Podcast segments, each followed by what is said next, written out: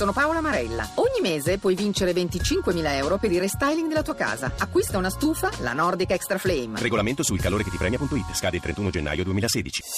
Voci del mattino.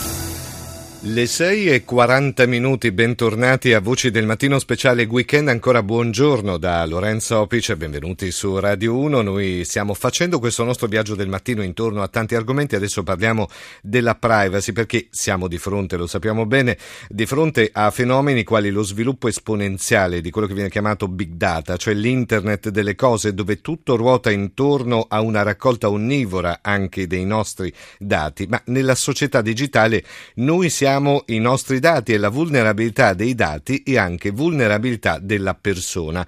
Di questo parliamo e allora io saluto subito il prossimo dei nostri ospiti che è Antonello Soru, presidente dell'autorità per la protezione dei dati personali. Buongiorno.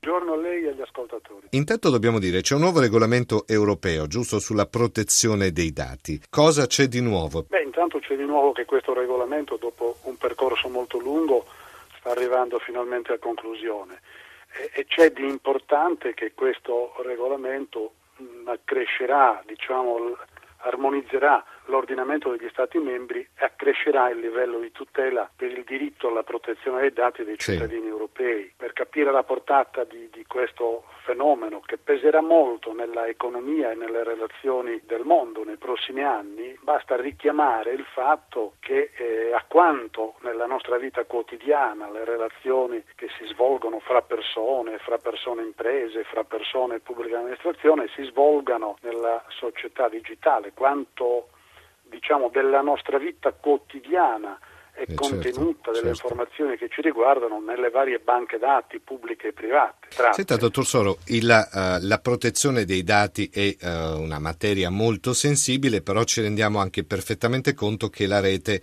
non è gestibile solo su un pezzo di mondo, ma è globale. No? Ad esempio, dati personali vengono gestiti in Europa in un modo, in altre parti del mondo però può succedere che questi dati abbiano altri, altre gestioni. Assolutamente sì, e non solo, questo accresce da una parte la vulnerabilità delle, nostre, delle informazioni che ci riguardano. Eh, e come ci difendiamo allora? L'uso questa... che ne possono fare, che ne hanno fatto sì, finora, perché sì. nel mondo digitale ci sono eh, un oceano di informazioni che i cittadini, che noi cittadini riversiamo in questa dimensione, ma ci sono pochissimi soggetti che nel mondo li, li governano e in qualche modo su quello hanno costruito enormi ricchezze, giganti della rete che vivono in paesi esterni all'Europa.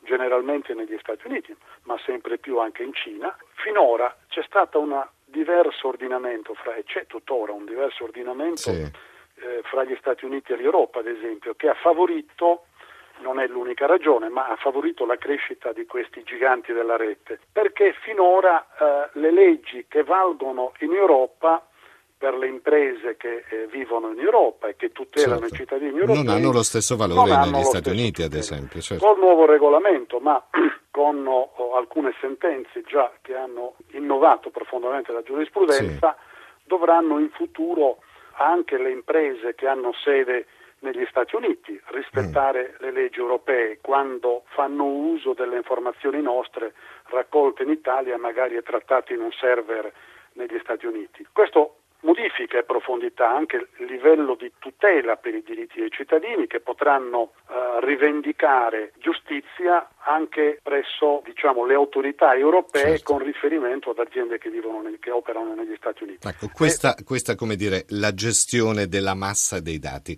Siamo alle prime ore del mattino, siamo a sabato mattina, capisco che l'argomento è estremamente complesso, proviamo eh, però a dare dei semplici consigli su come, ad, ad esempio, difenderci nelle cose basilari. No? Quotidianamente anche sui social network quante immagini mettiamo, quanti dati nostri mettiamo, quali sono le piccole cose che possiamo fare quotidianamente per cercare di non vedere invasa la nostra vita in modo eccessivo?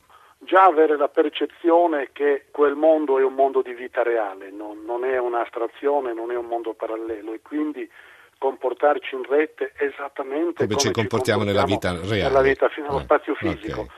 Sapere che una parola, un'immagine, un giudizio espresso in rete è un giudizio, un'immagine che rimarrà in rete Ecco, per l'eternità. evitare di considerare il, il web o comunque i social come se fosse il pianerottolo di casa, non lo è Esatto. affatto. È un mondo, tra l'altro, in cui mentre nella vita fisica di tutti i giorni eh, noi abbiamo le tutele delle leggi note, della cultura, dell'opinione che si è consolidata nel tempo, nello spazio digitale eh, le tutele sono minori in questo momento, per cui come eh, dicevamo ci sono delle eh, società che elaborano i nostri dati e teoricamente potrebbero usarli anche contro di noi, ma ci sono soprattutto eh, le operazioni illecite che possono utilizzare dati da noi regalati alla rete per usarli contro di noi. Il furto Oh, certo, di identità nel certo. nostro paese, ma in tutto il mondo, è diventata uno degli elementi che mette di più a rischio la libertà dei cittadini. Ecco, questo richiamo alla responsabilità e alla consapevolezza di tutti i cittadini